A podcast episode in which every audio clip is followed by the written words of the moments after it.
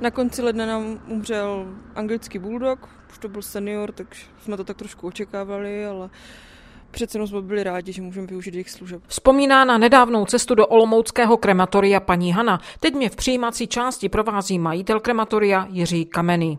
Odsud zvířátko přemístujeme. Pokud si zákazník přeje, tak může zde do rozličkové místnosti kde má prostor soukromí se eh, se zvířátkem rozloučit, tak jak dlouho potřebuje. Jiří Kameny nezastírá, že se energetická krize ani vysoká inflace podepsala na jeho podnikání. Náklady samozřejmě vzrostly na benzín, na naftu, na topný olej, zdražily se výrobky, takže nějakou minimální částku jsme samozřejmě zvyšovali ceny. Jiří Kamenný to odhaduje průměrně na 5%. S energiemi to přibylo jako na houpačce. Ty ceny opravdu vzrostly v tom asi půl roku, roku docela výrazně, ale nezdražovaly zdražovali jsme v tu dobu. A ta cena se už teďka zase dostává na nějakou normální mez. Zájem lidí o služby zvířecího krematoria roste. Lidé spíše šetří na službách. Volí levnější typy uren, nebo po případě si nechají ostatky dát do základní plastové urny, kterou mají v ceně kremace. I paní Hana zaznamenala, že ceny jsou vyšší.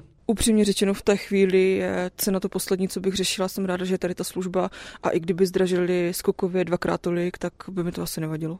Já jsem fakt ráda, že ty služby poskytují, že nemusím jezdit nikam daleko, nikam mimo kraj a že to mám v tu chvíli jak vyřešit. Zvířecí krematorium ve městě funguje 7 let a jeho služby měsíčně využije průměrně 150 majitelů domácích zvířat. Nejčastěji psů, koček, ale také králíků, andulek, ješků nebo hadů. Z Olomouce Blanka Mazalová, Český rozhlas.